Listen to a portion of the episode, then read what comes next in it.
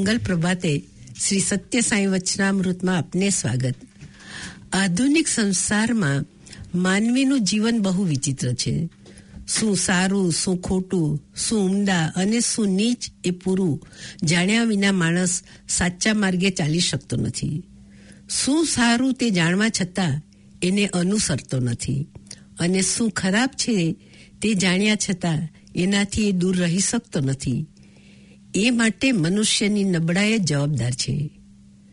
પોતે પાપી કર્મ કર્યા કરે અને અપેક્ષા રાખે સારા કર્મના ફળની. એ તો કેવી રીતે બને? કેટલાક પાપો મનુષ્યને ખોટે રસ્તે ચડાવે છે. એક છે કામના અને બીજું છે ક્રોધ. કામ તો માણસને પશુતા તરફ ઘસડી જાય છે. એનાથી માનવનું પાસવી ગુણોમાં પરિવર્તન થાય છે. માણસ મહાન વૈજ્ઞાનિક હોય સત્તાધારી હોય ઉચ્ચ હોદ્દે હોય, પરંતુ પોતાની કામનાઓનું નિયંત્રણ કરી શકતો નથી. રામાયણમાં રાવણનું ઉદાહરણ લઈએ. રાવણ ઘણા સુશિક્ષિત, ઘણા સમૃદ્ધ, તાકાતવાન હતા. આ બધું હોવા છતાં એ પોતાની ઈચ્છાઓને કાબૂમાં ના રાખી શક્યા.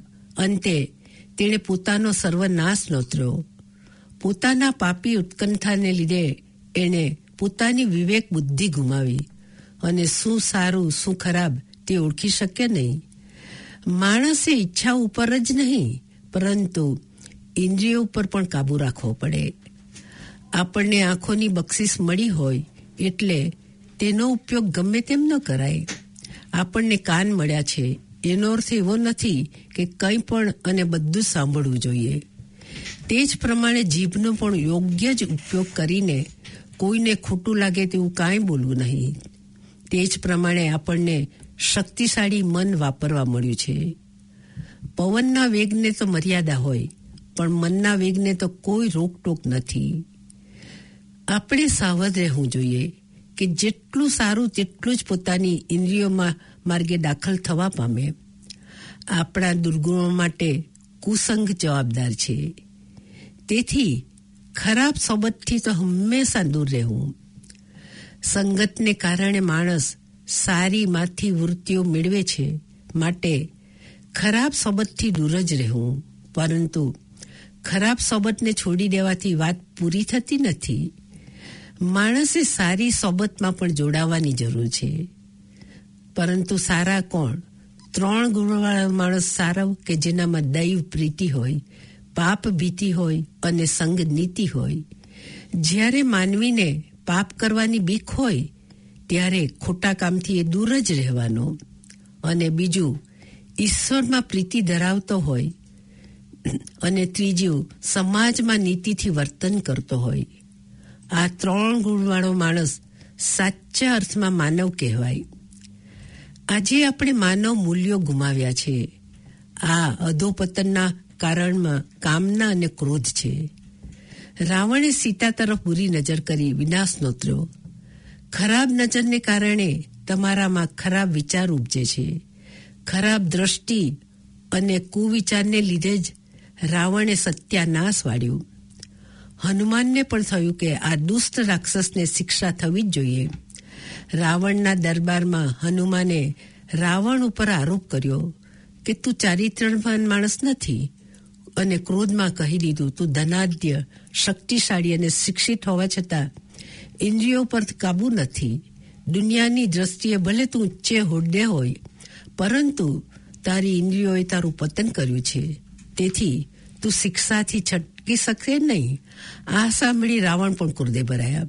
એણે ક્રોધમાં હનુમાનની પૂંછડીને આગ લગાડી અને હનુમાને પણ પૂંછડીની આગ સાથે આખી લંકામાં આગ ફેલાવી દીધી.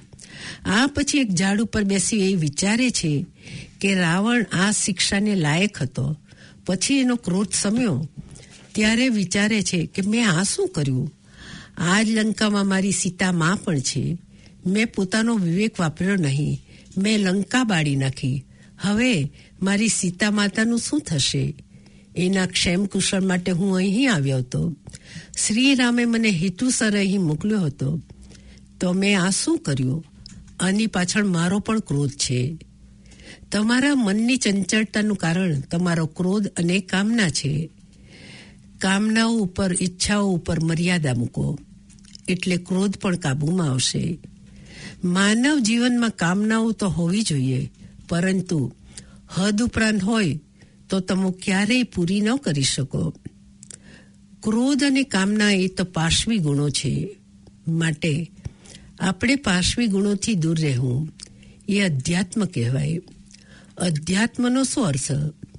માત્ર ભજન, તપ અને ભક્તિ એ ના કહેવાય. પરંતુ તમારે પોતાની અંદર રહેલા પાર્શ્વી ગુણોને કાઢી નાખવા પડે.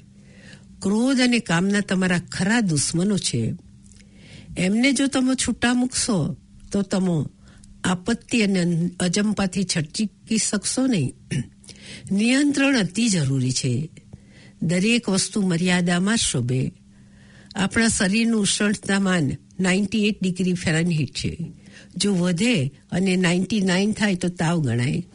શરીરનું blood pressure hundred and twenty by eighty હોય તો સામાન્ય ગણાય. જો એઇટીનું નાઇન્ટી થાય તો હૃદય રોગની શરૂઆત થઈ જાય. તમે કોઈ પણ મર્યાદાની બહાર નીકળ્યા એટલે દંડ કરવો પડે, વેરો ભરવો પડે. તમારે જો દંડથી બચીને ઈશ્વર સુધી જવું હોય, તો તમારે મર્યાદાની રીતે ચાલવું જ પડે. એટલે બોલવામાં, જોવામાં, ચાલવામાં, વિચાર કરવામાં બધામાં મર્યાદા રાખવાની હોય. ઈચ્છાઓમાં ઘટાડો કરવો, તેને વેદાંતમાં વૈરાગ્ય કહે છે. જીવન એ તો એક લાંબી યાત્રા છે, એટલે કામનાઓનો ઘટાડો કરવો જેમ સામાન ઓછો, તેમ આરામદાયક યાત્રા થઈ શકે. જીવનની લાંબી યાત્રામાં બહુ સામાન ઉચકીને ફરો, તો યાત્રા કષ્ટદાયક થાય. સામાન એટલે કામનાઓ. ધીમે ધીમે કામનાઓને ઓછી કરો. અધ્યાત્મનો માર્ગ નિરાશક્તિનો છે. તમે તમારા કુટુંબ, સંતાન પ્રત્યે પોતાની ફરજ બજાવો. પરંતુ તેમનામાં બહુ આસક્તિ ન રાખવી. પક્ષીનો દાખલો જુઓ. માતા પક્ષી બચ્ચાને સાચવશે, ખવડાવશે. જ્યાં સુધી એમની પાંખો મજબૂત થાય નહીં, ત્યાં સુધી. એકવાર બચ્ચાની પાંખ સક્રિય થઈ એટલે માતા પક્ષી બચ્ચાની ચિંતા કરતી નથી. પરંતુ માણસ મરણ સુધી આસક્ત હોય છે. અને આસક્તિને લીધે જ માણસ ઘણી અશાંતિનો સામનો કરે છે. સાંસારિક આસક્તિવાળાને ભક્ત ન કહેવાય. મહાન ઉચ્ચ આત્માની નજીક જવા છતાં, વેદાંતના પ્રવચનો સાંભળવા છતાં, જો તમે અમલમાં ઉતારો નહીં, તો એનો કાંઈ અર્થ નહીં. ધૂતરાષ્ટ્ર પાસે બધું અઢળક પ્રમાણમાં હતું, પરંતુ પોતાના વિચારો જ ખરાબ હોવાને કારણે તે હંમેશ અજંપામાં રહેતો. માણસનું મન જ એને બાંધે છે અને મુક્તિ પણ મન અપાવે છે. માટે તમારી નજર બહાર ન રાડો પોતે સારું કરી રહ્યા છે કે ખોટું, તમારા અંતકરણનો હુકમને સાંભળો અને તેને અનુસરણ કરો. અને ઈશ્વરનું નામ જપકારતા રહો તો તમે ઉન્નતિ કરી શકશો. જય શ્રી રામ.